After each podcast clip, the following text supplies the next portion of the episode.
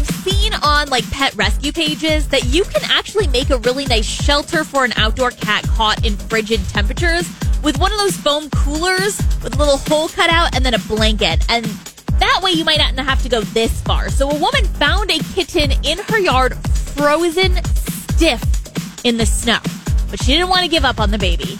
So she brought her inside and she used a gentle hair dryer and some towels to bring warmth to the cat, melt some of the snow off her. And it turns out that cat was still alive. And once warmed up, she was able to make a full recovery.